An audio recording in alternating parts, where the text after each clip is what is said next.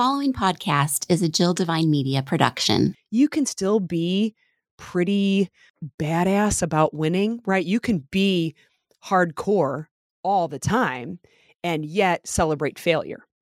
You can still push to be number one and yet look at not only the score or the outcome as the the definer of was that a successful exhibition for you and or your team they don't have to be mutually exclusive this episode of Two Kids and a Career is brought to you by Elemental Aesthetics. You can be guaranteed that your experience is going to be unique and customized to your specific needs. See how they can help you focus on natural beauty enhancements by visiting elementalaesthetics.com. Hi there, and welcome to Two Kids in a Career. I'm Jill Devine. As an entrepreneur, wife, and mama, the daily grind of trying to build a business while taking care of kids and trying to maintain a healthy connection with my hubby, it's a lot. With this podcast, you're going to hear candid conversations with other moms, parenting experts who can share their knowledge and insight, or you'll just hear me rambling to get it all out. There's going to be tears, there's going to be laughter, but most importantly, there will be support. Take a listen and connect with me so we can grow and learn from one another. This is Two Kids and a Career. Welcome to episode 107. And this week's guest, we are no strangers to one another. She might be a stranger to you, but actually, Jen, you're not even a stranger to this podcast because let me back it up. So, in episode 66, your sister Cynthia received a Supermom shout out, which people can nominate the Supermom in their life by going to jilldevine.com. And you nominated your sister. It was incredible. You can read the nomination and hear it actually with episode 66. And then Cynthia was my guest on episode 81 How Being a Better Version of Yourself Will Help Others. And you and your sister are super close. And of course, she talked about you in that episode. But now it's your turn. Officially welcoming you to the podcast, Jen C. Scanzer. How are you? Thank you. It's great to be here. I kind of kicked myself after I nominated her because I was like, dang it, she beat me to the podcast. She we're we're a tiny bit we love each other, but you know, rest assured we are a tiny bit competitive. So Yes, you two are, and I love it. I'm so excited to talk to you because of this new venture that is much needed. And it's like so topical too with things that happened not that long ago with Simone Biles, things that happened like even when I would play sports and and I'll talk about golf, but we'll we'll get there. First though, you didn't just hop into this but I feel like you've been preparing yourself and it's just one of those God things, you know? You like just all of a sudden go, oh, this is what I'm meant to do. So let's back it up, Jen, as far as career goes. and and and actually, and then that's another thing that we have in common is radio and where we went to school, but you also have to tie in your soccer love. So you've you've got the floor. You can wrangle it all oh, together. Oh gosh, right. So yeah, so uh, maybe like a lot of people right now anymore. When we when when we grew up, and you're just like my sister, a little bit younger than me. So when we kind of grew up, you know, by the time you're in second, third grade, you're already getting the questions of, you know, what do you want to, who do you want to be someday, or what do you want to mm. do? And I was always super jealous of the students who and they may not be what they said they were going to be, but you know, with a surety, shot their hands up in the air and they, you know, I want to be a firefighter, or I want to be a nurse, or I want to be a teacher. And I was like, I don't know. like so I would put my hand up and I would I would think of like what's something cooler than anybody else said. And I'd be like, I'm gonna be president, right? Like I would just, you know, pick something. I was already a born achiever. So it was like, let's pick something cool. So I spent most of my youth really honestly being a lot like the athletes I currently coach. I don't think I ever really had a clear side of this is what I want to do, this is who I want to be. So you're right. Like I think life kind of set me up to come here accidentally, but maybe not, right? Um, but it's certainly not a path I I thought of, you know, back then I didn't think I'm going to be a private coach. I'm going to be in coaching at all was not even my path. So like my sister, you know, grew up, got good grades, you know, pleaser and then started playing sports. I think I was actually late to the sports game a little bit, CYC, kind of the recreational ball. And my dad, mom signed me up, and I happened to be, I guess, a pretty decent natural athlete and then just started to play soccer, then softball, then basketball. Played those when, oh gosh, I think it was in fourth grade. And so that's kind of late when select soccer, the the there's so many select, you know, competitive opportunities now, but there weren't back then. And it was kind of in its birth. So starting that, I think in fourth grade. And I tease, I was just coaching a uh, high school soccer team yesterday. They're getting ready for tryouts. And I said, you know, I joked with them and I said, you know, I feel like I was the overscheduled athlete before that was a thing. yes. So I was a, you know, in high school, I was a three sport athlete. So every season I was in season, then I had two select sports as well. So yeah, busy. We were all, and then Cynthia, of course, followed our path, and our our brothers did much much of the same. So busy parents, busy student, which was probably a really good thing in a way kept me out of trouble that's for sure. Yeah that uh, mm-hmm. thing that goes around i see on facebook facebook was like you know i can't go to that i have practice. I can't tell you the number of times i had to say that. Then you and i of course met at lindenwood.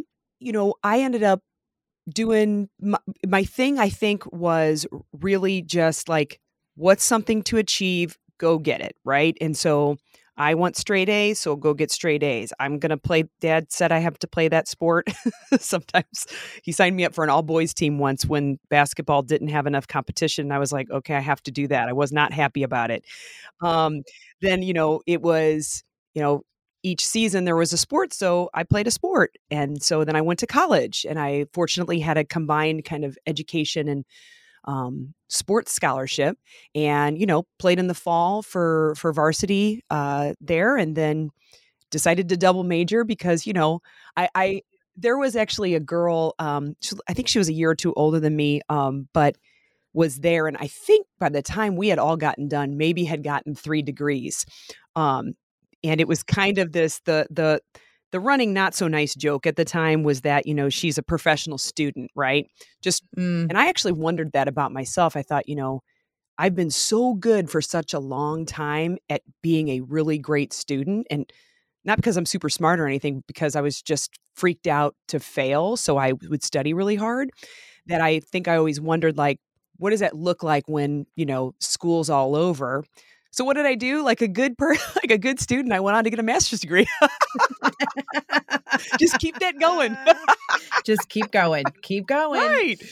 Um, so yeah, I went out to Denver for that for two years after Lindenwood, um, got my degree, and then spent two more years out in Colorado because it's Colorado, um, mm. and it's awesome.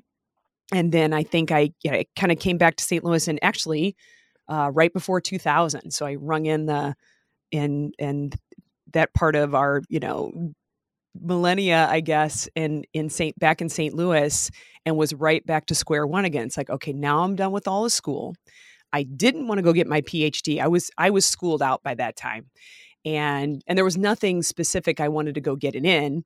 And so it was like oh, okay i got to be a big girl now.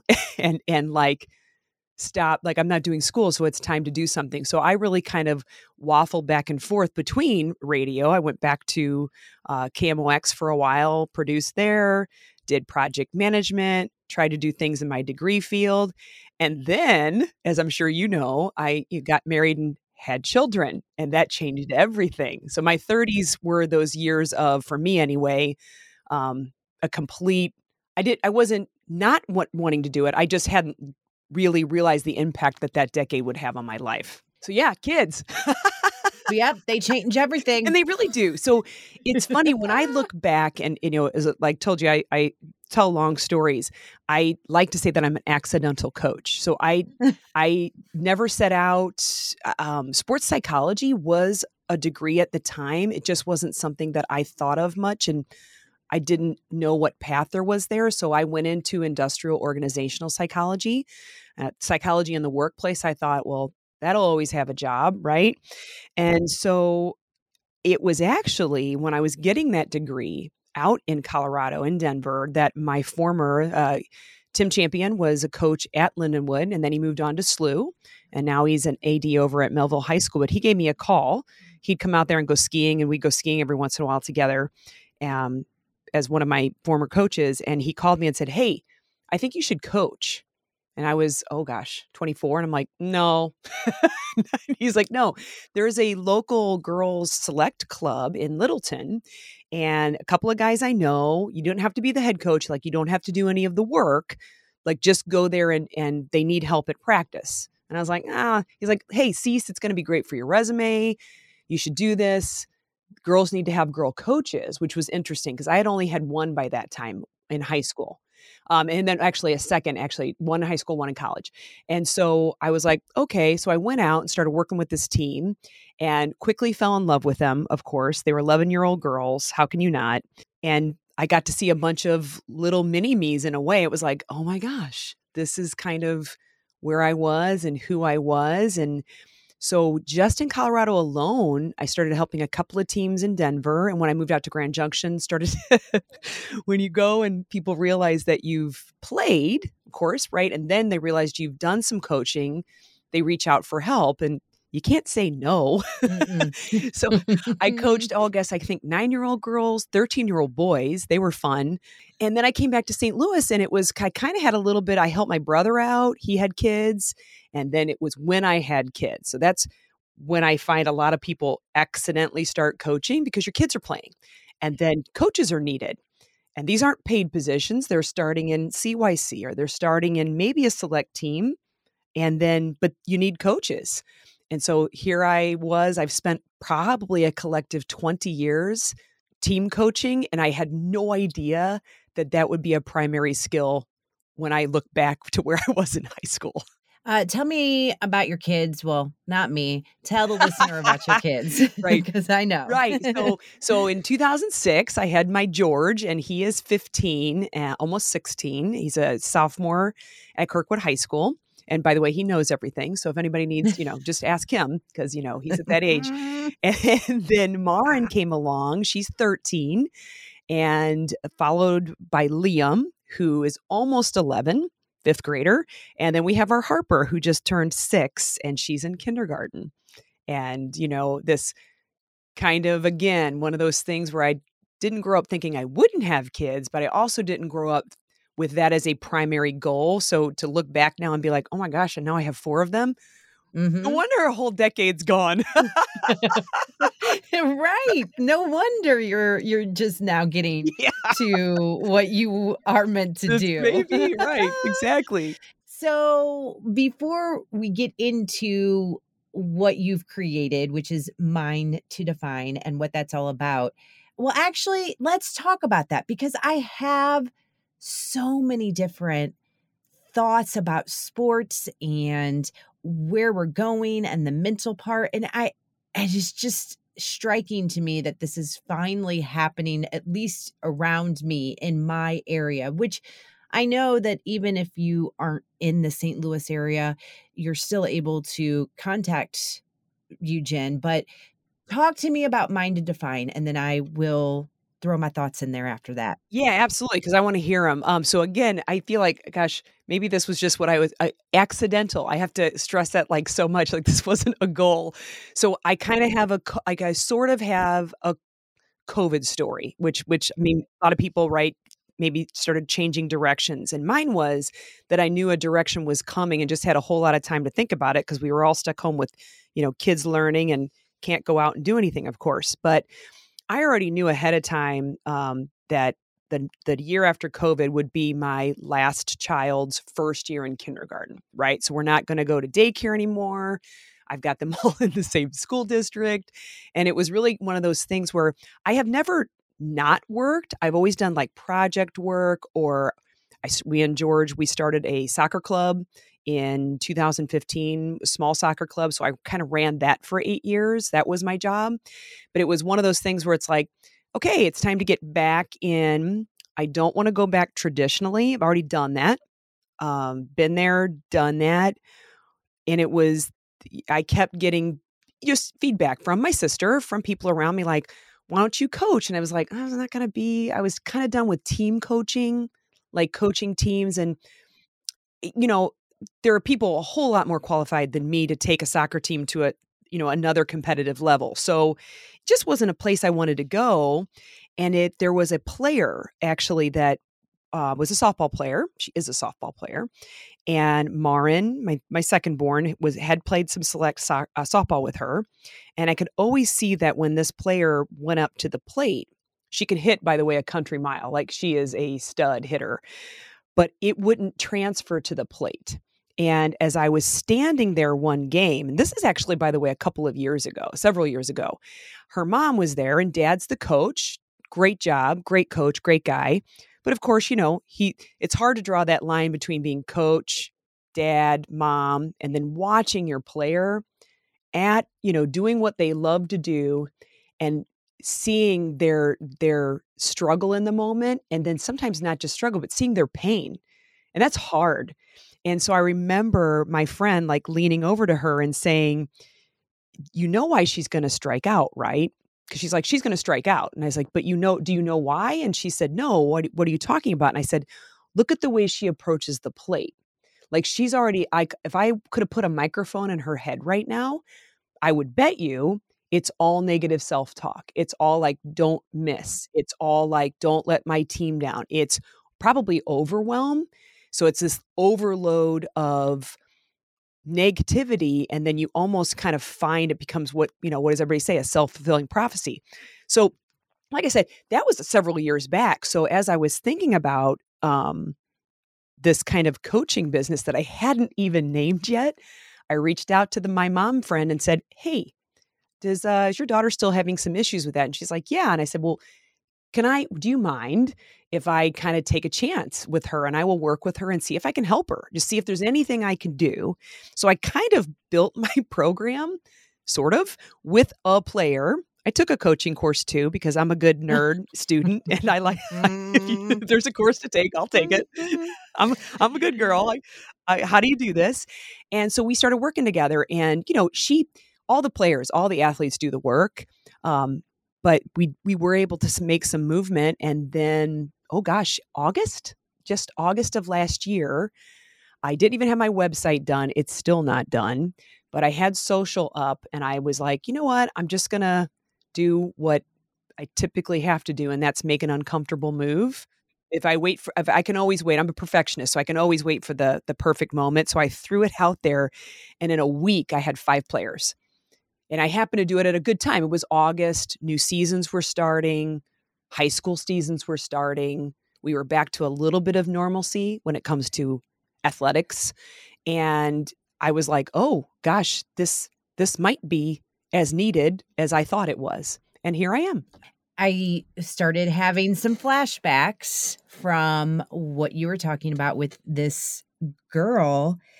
And I had played softball uh, same like deal. I didn't start until probably sixth grade and and or maybe like sixth or seventh grade, and then played through high school. But it was a yeah, like a um a CYC or something like that, you know. Um, and I remember my cousin who he is we're close and he was a stud baseball player and played through college and his parents which were they would always come and support us when we would play sports and stuff. And so I remember, I mean, I was in high school. I, I can seriously, when you were talking about this girl, I distinctly remember this. I always played second base and they put me in the outfield and I totally had no clue. Like the ball was coming and I was way ahead of it. Like way I had no understanding. Like the I didn't get it and I felt like a loser. Like the fact that I couldn't catch this ball that was hit. And was I the most amazing player ever? No, but I did love it and I did want to impress my family. I wanted to impress the people that came and saw me and that was very defeating. Like I remember being so embarrassed that I like after the game, you can go get your team sodas. Like I didn't even yeah, we, we did team sodas. my, yeah, I would not say hi to my aunt or my uncle or my cousin. I wouldn't oh. even talk to my parents. Like I was so embarrassed, and so that came to mind. And then I mentioned golf earlier because like I, uh, it's just a joke for myself. Like, like I like golf. I don't play it. I, well, I mean, it's just been a long time, but I would always laugh because you're not supposed to talk. I'm like, just talk. Stop looking at me and just talk. Like, I don't care if you're talking. I don't want to focus on me. Just talk. Like, I don't know how these people do it, especially professional. Right. Right. Golf players. Like, they're in these tournaments and people are all watching you. Anyway those were some of the thoughts that came to mind. And um, I was a coach and definitely would have loved to, if that was the path I was going to take, I would have, I should have taken some more courses and stuff. But I mean, when you do have that impact with your athlete, it's amazing. But there were so many times like mental blocks, especially coming with you know, like tumbling and stuff. And I was like, I don't understand. You can do this I don't know, eight out of 10 times, or I no, 10 out of 10 times. And so I was thinking also when you were talking about, did you have you watched the documentary Cheer on Netflix? I have not. I have seen it up there, but I just haven't I haven't um I haven't played it. No. Spoiler alert, but in the second season, one of the, they could say that this girl falling out of her um, skill with stunting cost them their championship. And I thought about, like, honestly, as I was watching it, I thought if you had the wrong individual in there who could do something very damaging to their life because they thought that they were solely responsible for a championship I like it it made me so sad and sick to my stomach at the same time. So that's where I'm like wanting to talk about that mental thing and all of the pressures that come with playing a sport and I I know you've seen it. It's it's enhanced over these years. Oh, it has. It hasn't gotten any easier, that's for sure. You know, what has gotten better is the physical side of everything that we do in sports, right? So even just I mean, you probably saw it also in cheer. You can probably put it in almost any sport, but I'll go ahead and bring it to soccer since that was my, you know, the one I kind of ended on. But softball is actually very much the same way too. Baseball is you know, we go to soccer practice, you just go to practice be couple of hours because you're probably only practicing once if you're serious, maybe twice, uh, you know, a week back then. It's right. like, oh my gosh, these now you're having three and four weeks, you know, three times, four times a week. But, you know, and depending, I'm not saying everybody did this, but you know, back in where St. Louis was pretty decent at soccer at the time, and and I had good coaches, but we spent probably the majority of the time on the tactical portion, right? So what kid doesn't raise their hand and say, "Are we scrimmaging?" Right? They that's what we all wanted to do. You want to play the game. You know, we want to pl- practice the game eh, and play the game and then go play a real game. You know, we didn't want to spend time. We definitely didn't want to run. we didn't want to do conditioning. Right. And then we there was a time when the thing about like you would learn a few ball skills but not like it is today. So now I might have a kid go into a practice where it's going to be 90 minutes of technical training. So the skilling, right? It's all the moves, the dribbling, the touching, the receiving. And then the next practice might be heavily focused on tactics, right? How we play the game. But that focus, those kinds of focuses that kids are getting now, isn't something that I got until I was in college you know practices very much. We sure we took some shots. Sure we did some passing but the level of technical training i didn't get till i was 19 years old and you know arguably a little too old for that in some ways because i was terrified of not knowing certain skills. And now i've got my six year old who's already learning a move that I hadn't touched until I was 19. So we know that the physical chi- side has changed a lot and for the better, right? So that's why we're turning out better athletes. That's why, and they're more fit usually. Um, but what hasn't changed and what is slowly changing is the attention to the mental side. And I'm not even talking about, you mentioned Simone Biles, and you're exactly right. There's nothing like having a high level athlete saying that this is important so that we know that it's important for everything down there. And she got to a point, and I can't speak for her, right, where it's it's mental pressure and you're looking at breakdown, and breakdown could lead to a significant physical injury, like loss of a life in in the things that she does, if not your, you know, paralysis. And so if you're not all in in your head, then you better not do that. But even just the smaller things about mental are important. When you were talking about Jill, your moment in softball, like I've got moments like that that I can think of too, where it's like the spotlight goes on you and everything else is, you know, you do the to talk video talk, right? The rack focuses in on you, the background is blurred out, and all you feel in that moment is this incredible pressure. And we've got our kids doing that now all the time. Yeah. And we haven't equipped them, or we rarely equip them, even when I was team training and I had a psych degree, uh, with how to handle those things. It's we're used to what we all grew up learning shake it off, right? Shake it off, be yeah. tough, uh, be confident. And it's all meant in a good way. But usually you'll get many players, not everybody, but if you're like me, they're in their head already going, yeah, that's great. How do I do that? Right. Mm-hmm. You showed me this mm-hmm. physical skill, how to do, but like, how do I get out of my own head? And can you really? The answer is probably no.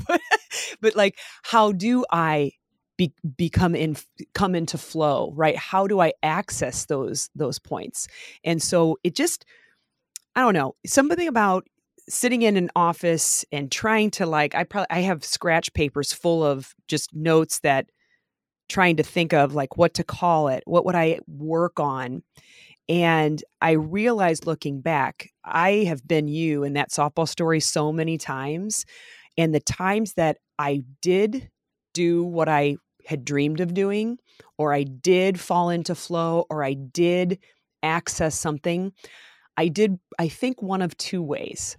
And it was always accidental. I either accidentally forgot to think because maybe I was taken by surprise. I didn't have time to be in my head.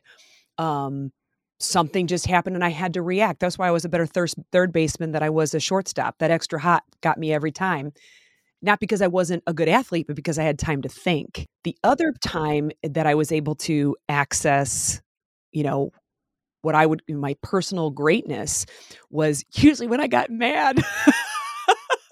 so I had an overflow of an emotion that blocked out the worry. It blocked out, you know, and so I got angry and I was like, I'm I'm done with this. And then something good happened. And so even through college, I can tell you, Jill, uh, on that field at Lindenwood, Tim would would often say, like, if he if I was there on the line, he knew the one thing I didn't want to do was take a player on one v one. I would much rather I was fast. I want to push the ball back behind and run. I don't want to take them on because taking them on meant they might take the ball from me. And then I lost the ball for my team. And so he'd be in my ear on the sideline. He didn't yell very much, but he'd yell at me and he'd say, Go at that player one on one. And it was sometimes it took that direct command from him. And sometimes I still didn't do it because the fear of failure was so great.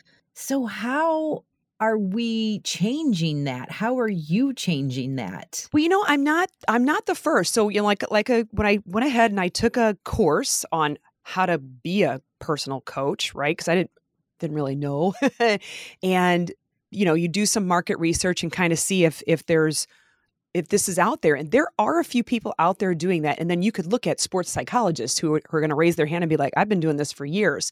They just a lot of times they've been doing it at the professional levels right? We haven't seen it down at the lower levels when it comes to youth right? Even if they're shoot even if they're youth and they're being tagged as mls um, one of the local clubs has like an mls next program. So even at age 10 that top team is being identified as you know really top soccer players right now. Maybe they'll move on maybe they won't. So um anyway back to your to your question of what we're doing now is there are a few people out there doing this. There's a lady in california that has something called um, alpha confidence uh, it's an online program she kind of takes people total elite competitor i believe they're also on the west coast so i'm like okay i'm not the first which is actually kind of good because this means that there's other people seeing a need for this. And on the, the men's side of sports, too, there have been sports psychologists, there are mental trainers. I think the Arizona Diamondbacks have now a full staff for the mental side of the game. It's trickling down into college D1.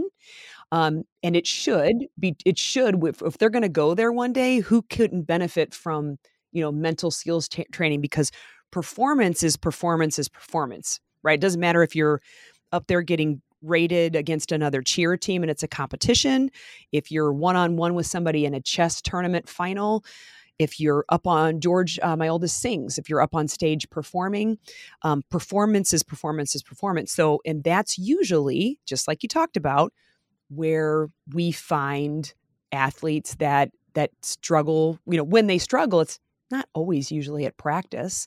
It's usually in you know high pressure what we call maximum performance moments which are which are games or, or performances.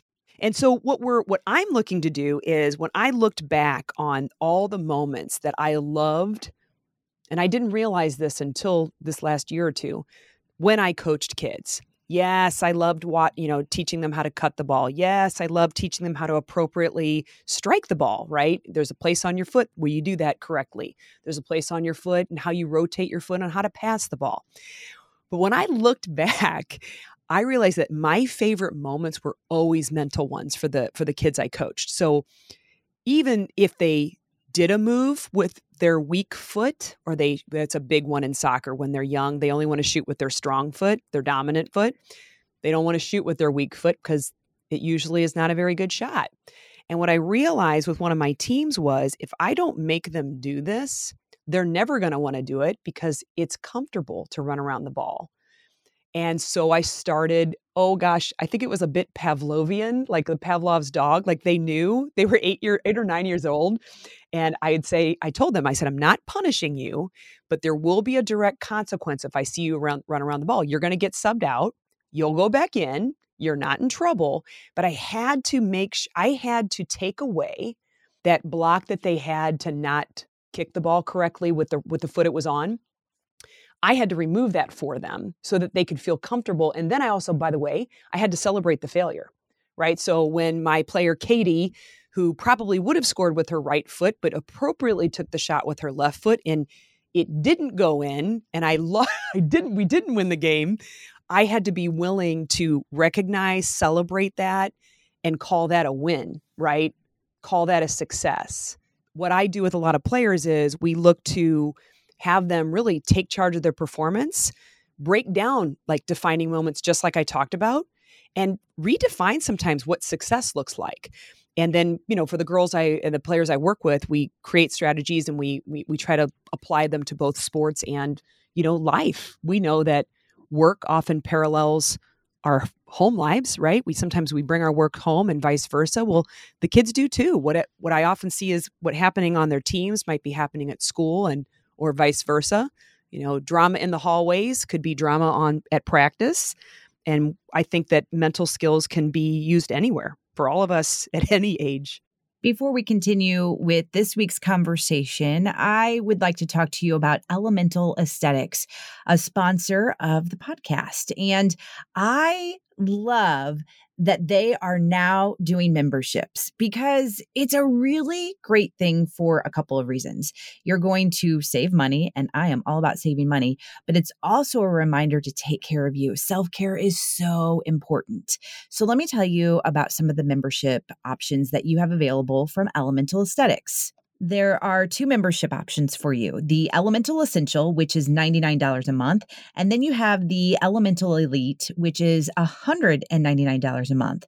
Under both of these membership packages, there are certain services you can choose from, and then certain add ons that you get, such as you can go in the salt room or the infrared sauna a certain number of times a month, which oh my gosh, that salt room, amazing. And then depending on the membership, you get a certain discount off of products and guaranteed pricing on certain products as well, like Botox. To learn more about these memberships and to start taking care of you and saving some money, head to elementalaesthetics.com. Again, it's elementalaesthetics.com. Check out those membership options and start to feel amazing. Let's get back into it with this week's conversation. I don't want to start a argument or th- that's not what this is about. I I do want to ask though like your opinion on really are we expecting too much of our kids when it comes to these sports or I mean is it something that I just don't understand? Because like you said the way we had grown up it was once a week practices for like maybe an hour and it has evolved so much. And for example when I was in high school and I was a cheerleader it was clear. I mean you tried out it was either you made freshman as a freshman JV as a sophomore and only juniors and seniors could make varsity. And so then when I came in to coach, this whole new level of competition was in front of my eyes where that's when um, all-star cheer was becoming a thing, club cheer was a thing, and so these athletes would come in and some of them were part of that and it was like they had to choose and I felt like, well wait a minute. I always had the loyalty to my high school because that was the only thing that was there at right. that time and you're going to risk that by going to a club sport. It, it's just this i mean there's no right answer. I understand that. There's benefits and there are definitely negative aspects to everything as well.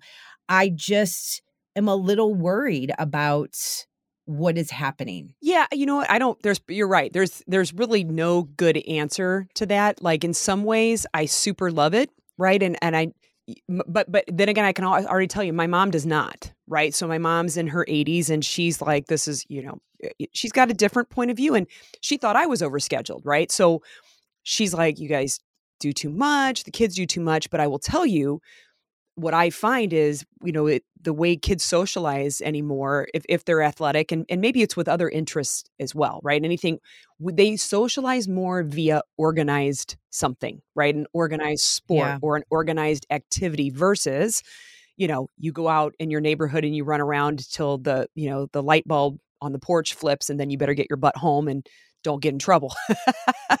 right? right? So those don't those are I think very few and far between anymore. So organized sports is just one of the many ways um, kids organize. I mean, my daughter, I will tell you, it, like she sees soccer practice and she's on a very high level team as just as much as a social experiment as she does the athletic experiment. Now, I'm also very fortunate. She's got a really awesome coach the girls uh, that are on the team all mesh together really nicely, both on and off the pitch. So that's also awesome. So it can depend. And then I think uh, the parent expectations on those groups. Hey, not that. Don't get me wrong. If it comes down between my daughter and her other player that I also really like, I'd like to see my daughter get more of the minutes. Right? That's that's just it. But at the same time, we're on a really great team that actually happens. We we we cheer everybody. It's very the culture is really good. So I think if you have that, that's really awesome. It's when you don't have that that that sometimes is the issue, right? Where you have a player who's one of 11 on the field but whose parents maybe or grandparents sometimes or whatever. Maybe it's a coach. Maybe it's just them themselves that focus only on individual achievement. You know, what is success? Well, I'm working with a D1 soccer player right now where she measures her success and kind of rightfully so. She's a forward, she's closest to the goal. She likes to contribute to her team and she contributes to her team by scoring goals. right? Right. And that's right. an important measure of success. But what I'm debating with her on right now is is that your only measure of success? Because if it is, then how can you ever really have a great game if you don't score? And if you don't score, can you have a great game? And the answer is yes, you can. Like we know that you can play poorly, yet do something awesome in the game. But overall, give, Liam's a great example. Okay, so Liam is a great example of the opposite mindset of what I work with. Okay, so George, my firstborn. So keep in mind, I work mostly with females, but this is male too. Um, I just tend to know females a little bit better. But my oldest George will play a g- good game, maybe even a great game, maybe even score a great goal, but he will fixate on the one thing that maybe one or two things that he really botched up. Right? He's that kind of player. And then I've got Liam, who's 10, a little crazy. And here, a great example. A couple years ago, he had this game. Um, he had, it was a bad game, Jill. It was not a good game. I mean, I would love to sit there and tell you I love my kids and I will tell them all the time that they did great, but I know the sport and I was like, that was terrible. that was like, he played terrible. But, and I knew his coach wasn't, he wasn't listening. He just, you know, it was just not a good game for him. And I don't know if they won or lost, but I do remember he ended up scoring a goal off a volley. So a corner kick comes across, he gets his body in the right. I mean, it was beautiful. It was beautiful. And I he had recently seen Lionel Messi do it and he was really excited with himself. I'm just glad he didn't take his shirt off because I was like, that's not allowed. You're only 10. and he's, you know, he comes off the field. And I mean, I see his coach, by the way, has already talked to him a little bit because his coach was not pleased, and I don't blame him. Liam came off the field and I was like, oh, that was a rough one, huh, buddy? And he's like, no, what? I had a great game. And I said, mm, what are you talking about? And he goes, did you see my goal? and it was in that moment where I was like, oh, his brain is wired and how he processes is wired differently. So, granted, he's a little delusional. He needs to come to the, you know, you have to be able to critique your play. But I'll tell you, mentally, when it comes after performance, that is still what he focuses on. And mentally, he's in a better place. I don't have to worry about him so much as I do my 15 year old who's like, have we let that game go? It's a week later, right? You have you let that mistake go? Because by the way, you have another play coming up. And that's usually what we work on. So, you know, I think it, and I know I did kind of a roundabout answer to that with you.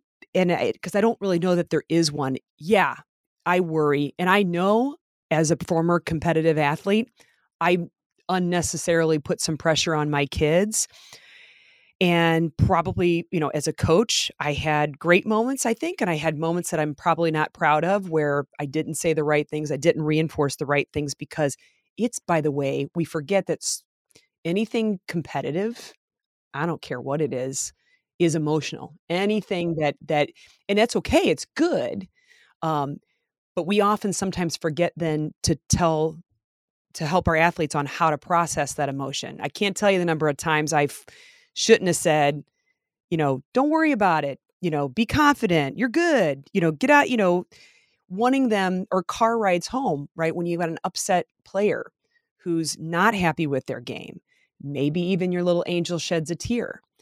And to help them not stop feeling that, but to like work through that and then become resilient on the other side, right? That's the whole point. When you go up and you miss a penalty kick, or whatever, a free throw in basketball, three and two, and you're at the plate. Those are defining moments that you, like you just said with your softball, you'll never forget that. And what's important isn't so much the outcome. I mean, yeah, I would like to be successful every time, but it's just not going to happen.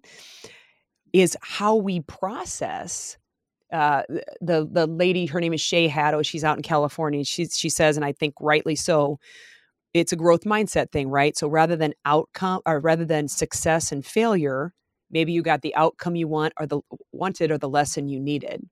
And so if we can get people and I'm I'm there too because everybody I coach is a whole lot alike how I was in in the sport, you know, any sport. Good moments or bad moments is, you know, very unforgiving to themselves. They never talk the way they speak to themselves to another player um, is to getting, and you see this mindset movement, by the way, everywhere. I see it on LinkedIn in the workplace, I see it on Facebook, I see it socially with friends. This growth mindset idea of, of, you know what we do and how we process it which why i ended up on the name mind to define you know liam defined his game with a singular successful moment. And it was a pretty moment. I, it was beautiful. It was a textbook volley that went into the goal. I couldn't I couldn't have scripted it any better than that. But yet I've got, you know, also another kid who defines his whole performance negatively by a moment. And I think a lot of us do that. I know that I do. You know, I, I may go back, Jill, and I will I will listen when this podcast comes out. And I know me and I know that I'll I'll hear a stutter, I'll be like, I forgot to say whatever. And I can either fixate on that and I can be negative about it and think about let that hold me back or I can recognize all the good parts that hopefully were said and I can build on and do even a better job on the next one. And that's really I hate saying my dad was right and he knows it and he loves it, but he was right when it when he said, you know, so many times we get into the car after a game and he loved to break it down and it drove me nuts. He wasn't a yeller, but he, you know, loved to break down like he wanted to know what I was thinking. He wanted to know why I did something. And man, I was tired of talking about it. But he would say all the time, you know, sports is so much like real life. And he's right. And if these kids to your point, don't get anything but the skilling and drilling, we all eventually stop playing. Even even if I go play old lady soccer right now, right? And I'm 48, so I might be playing with people my age, but by the way, we were all competitive once and we still feel competitive in the moment, even if our bodies don't want to do what we wanted to do. Right. And even if we're we pay right, even if we're really sore the next day and can't get out of bed, you know, we're all that way. But the sport as you know it my dear Marin, who's 13, my dear George, who's 15, all my kids, all of them, the sport as you know it will end for you one day. And if you got nothing from it other than I was the best soccer player on my team, then I think it's wasted. Well, yeah, because life is full of failures. And I, n- none of us want that. And no, like, I don't want that for my kids. But if I don't let them fail, and experience that, then they are absolutely screwed when I'm Right. gone. Like it sucks. We do not want to see anyone fail. But I guess something that came to mind when you were talking about specifically with your dad is and everybody is different and maybe this is me being a, a sensitive person but i would never want to get into the car after a game where maybe i had you know let's just use the softball thing like where my dad you know like where it was like well what what were you thinking why didn't you this or why didn't you that like if it's a positive conversation or a you know wanting to talk about it then that yes i could see being very powerful And and even I think parents forget. I forget too in the moment. Don't get me wrong. Like I I, I tease and I'm like God. I'm such a. I do, do this and I talk with my players, and then sometimes when I'm in a parental moment, I'm a hypocrite, right? Because I fall right into that pretty easily. And I was a coach too, so I I I was a player. I was also official, right? And I was a coach, a parent. I ran a club, so I'm like, oh, gosh, I feel like I have most of the perspectives down. And when I'm siloed into one of them, I still sometimes I'm like, God, I could have I could have done that right a whole lot better. And I've even owed a kid an apology or two because I hammered on one when they didn't want to talk, or I maybe wasn't there to to to process something a kid had fixated on and just wanted George to get over it, right? Um, Mm. because we're uncomfortable with it, we don't like to see it. Sometimes, uh, what I find anyway is a parent's the best moments I think I've had as a parent now. So just speaking in the parent moment is when I've remained neutral no matter if I, you know, my heart broke for my kid at the, you know, penalty kick line and she shot it wide. I mean, my heart hurts just as much as her heart hurts. In a way, maybe even more because I can also remember all the times I did it. and I know how bad that hurts and I'm upset for her. But sometimes the best moments I've had is when I don't I let them lead to be fair, I, I there's a line with players too that I find between, you know, they bully themselves or they BS themselves, right? So, and they have to figure that out. There are times when, and every kid's different. There are times that I've, I've heard from a friend that you know a kid came off and she's like, "Yeah," she said the post game talk you told them they sucked, and I was like, I never said those words at all, right? So, like, they did Mm. not perform well, but I never said those words. That's what this player heard and took with her and that's all her and she has to grow and learn from that. So i think that one of the things is coaches and parents and it's hard especially also if you're a coach parent that's even harder Ugh. is sometimes remaining neutral as much as we can and letting them fight their way through it. That's what we want right? That's what we we want on the other side comes resilience not mental toughness per se, this tough word that goes around. I'm not saying that. You can be super competitive and still I'll give you a great example. Liam um, gets his butt kicked regularly by a wrestler who cries his way through every period.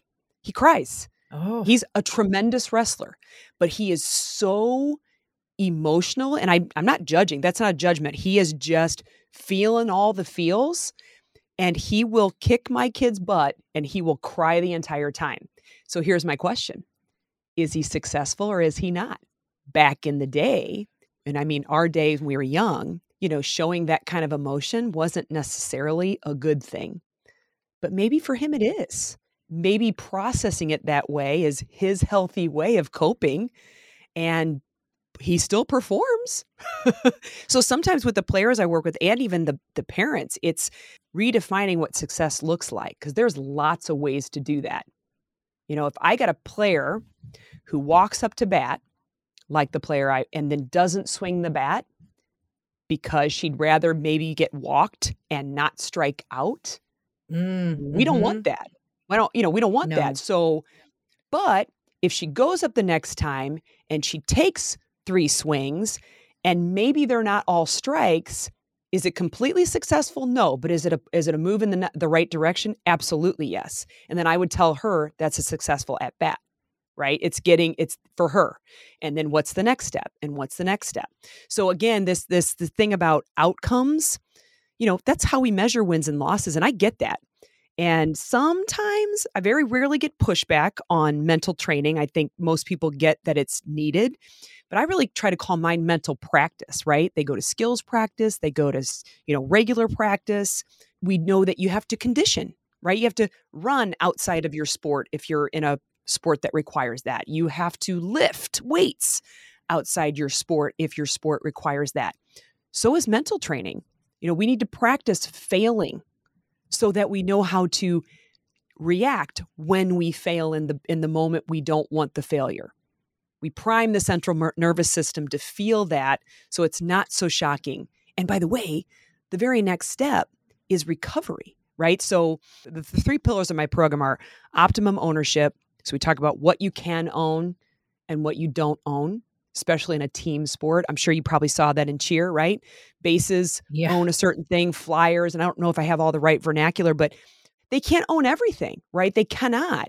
And many times I find the, the people that I work with are just like me. They'll own the whole I lost the game for my team. Nope. Ugh. Nope. You're one of you're one of 5 out there or one of 7 or one of 11. You you you have a percentage you get to own, but not everything. Even if it was the last shot, which we tend to remember more because that's called the recency effect. And it doesn't matter. You didn't. There were umpteen other times your team had a chance to to score and they didn't right? But that that player will often go and own it. And then guess what it does? It just hurts their future performance. So ownership's one, growth mindset, that's a big one and I'm glad it's here to stay. It came from education and you know, it's really about taking those moments that are you know, things to learn from and that we can improve pretty much anything. And the last one is that courageous confidence where where it's being confident yourself when you don't know what the outcome's going to be, right? I, I'm really confident when I know it's going to go my way. But when I don't know it's going to go my way, that's when it comes to kind of brass tacks. That's where the rubber meets the road, right? And those are the moments that we sometimes we struggle with in the the mental thing. You'll see players, athletes actually protect themselves by shrinking back. I did it, right? I, I don't take that one shot that's a little crazy because the miss will hurt a whole lot more than it going in. If we're going to put our kids and have them be this competitive, I love it. I, I really do. Let's be sure they get something out of it that become better people, right? Better versions of themselves for whenever it's done. 100%. And that mental practice, it should be, well, it should end up being a requirement. And I think that while we are still figuring all that out, maybe it is definitely too say, too soon to say it should be on the on the youth inside too but i don't think it should be far off i think it, every single age no matter what level you're in should learn that aspect as well that is just as important Yeah, and there's a lot of people too that'll say, you know, not and I'm not I'm not bagging on any coaches here because I was a team coach as well. Jill, I was a team coach and I had a psych degree and I did not insert mental training the way now I would go back and do it differently, right? I would insert some of that as just part of what we do, right? We would celebrate taking walking up and taking PKs. We wouldn't just penalty kicks by the way, sorry from anybody's not soccer. Um but we wouldn't just take them as a station as practice we would take them like you take it in the game, where you're there all by yourself, right? If you're going to do kicks from the mark at the end because nobody can score and you just have to shoot, right? It's a different to walk up there from half line by yourself to the mark, face off with the goalie, also the goalie themselves, while an official's there, another official's on the line, fans are watching. It may or may not be quiet. There's so many more variables that come with what we call maximum performance, which is what games are, versus typical performance, which is what you would call practice, right? And so I chuckle a lot about the mindset part of so many things. So that's one of them, right? So we we don't practice it the way we do it in the game and then we set them up there and we wonder why they either fail or they're so jittery they can hardly hold their hands still. There's part of that's just performance, but part of that's because we didn't practice that. One, number one. And then number two, uh, I used this example in another uh, talk one time, and I think it's funny. The mental side, they'll say, you know, any sport will be like, it's 90% of the game, it's 80% of the game, it's whatever. And I can argue actually it's 100% of the game. Like everything we do is initiated mentally. Even the passing. Now, if I go out and I take a soccer ball and I pass with my daughter, I've already automated all those because I've been practicing those skills since I was little and I don't have to think about it anymore, but it's my mind doing it. We know if that mind part of that mind's damaged that that part of the body might not work. But so I could argue that it's 100% mental. I mean, the physical training is important, don't get me wrong, but there's so much more to the mental piece. Um, when I was back in grad school and I was helping that team in Littleton, I had a girl, she was arguably the best player on the team. She was the only one holding herself back, right? And it was she was driving me crazy. And by the way, I was 24 years old that time and I didn't really have a filter and I was getting on her and I said, you know, I don't remember her name, but I was like, anticipate is what I kept telling her. Anticipate. And after the game, she pulled me aside and said, I don't know what anticipate means. Oh. and so I tried to explain the definition. Like I was like, it's to like, you know, make an educated guess about when they're going to pass and you step between. And she looked at me like I had two heads. And so I had to go home back to my apartment and I'm like, how am I going to teach someone how to do what I've just been yelled at for 20 years to do and I figured it out? That's mental. It's a mental choice. Mm we get three year olds. I don't know if your your your you know if your little ones have played soccer, but you put do little three v three soccer, right? And you get the littles out there, and they're so cute, right? Some of them are we think are going to be future Olympians because they go out there and they happen to be really aggressive, and that's pretty important when you're in a youth sport. Of course, the aggression usually wins out some of those natural things, but I find it so cute when you we've spent three years of their life remember by the way telling them don't hit don't push mm. share don't take yeah you know all these things to norm them socially right so we can be good social creatures and then we stick them on a soccer field and we're like go get the ball. Some no. of them like like Marin like Marin went out there like we had no opinions of what Marin was going to do. She went out there like oh my gosh heck yeah. And she went crazy like she went out there taking the ball she was shoving people. It was like she was letting to be she needed to be let out of the cage. But it's not surprising that most of the kids look at you like are you crazy? Like you want me to go right. push her? Well, kind of, but not really. you know, a soccer push. so it's it's oh. always um it's always a mental it's always a mental thing. You know, they're processing that and trying to come to terms and some do right away, some take a little time. Um, my son George was one who he stayed outside of the uh, you know that little the huddle they do the what do you call it? You know, clump ball, clumpy soccer. They play in a, you know, oh, a mass. Okay, I yeah. Uh, the the it's almost like a scrum for rugby, right? They're they're they're in this little mass and they're just following the ball around. Well, Georgie did not do that. He stayed on the outside. He was like, um, why would I get in there? I'll wait for the ball to pop out and then maybe, just maybe, if I'm not doing a superhero move because I'm five years old, I might go get the ball. And it was just seeing that difference among the kids.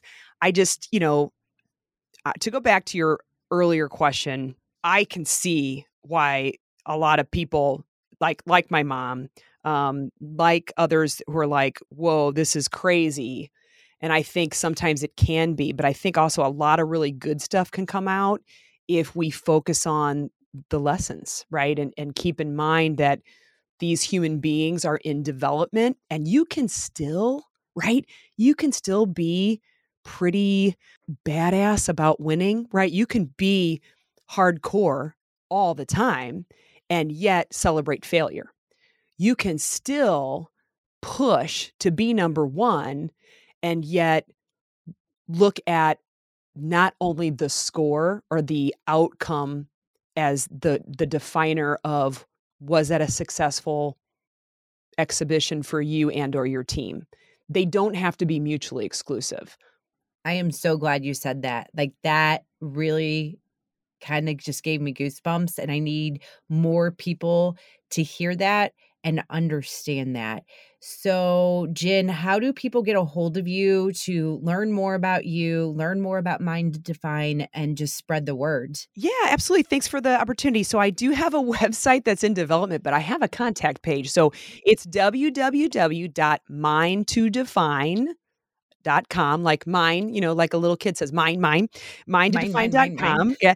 And I am on social. I've got Facebook, Instagram, Twitter, and oh linkedin and it's um i think it's at coach jen mtd but mind to define will also will pull it up um and i've tried to, to post a bit more there and and you know thoughts and there's actually a really great one that came up today that i had shared a few years ago personally and i'm like that's a really good share for mindset uh for any anything we do and I will make sure all of this is also accessible on the show notes page at jilldevine.com. I am so glad I got to talk to you about this. I mean, I'm so glad I got to talk to you because you're my friend, but here this is so important and we need to make sure that we are doing what we can to get these athletes to know that the mental is just as important as the physical, if not more important. Right. Exactly. Well, thank you for your time, Jen. And you will have to come back and give us a little update in like a year or so and how you're ruling the world with your mental vibe. Thank you. I'd love to. All right, as we wrap up this week's conversation, I want to just remind you about Elemental Aesthetics and the membership options they have for you, and also talk a little bit about those add ons that I mentioned earlier, such as the sauna, the infrared sauna, and the benefits of using that. Similar to those with the traditional sauna, but they include better sleep, relaxation, reduced blood pressure, weight loss, clear and tighter skin, improved circulation, and so much more. And then there's the salt room. This is such an amazing therapy. I just, I love it. It helps with asthma, allergies, acne, eczema. Oh my gosh, the winter time for me is awful with my eczema. I can go and sit in the salt room at Elemental Aesthetics and hmm, it's just a game changer.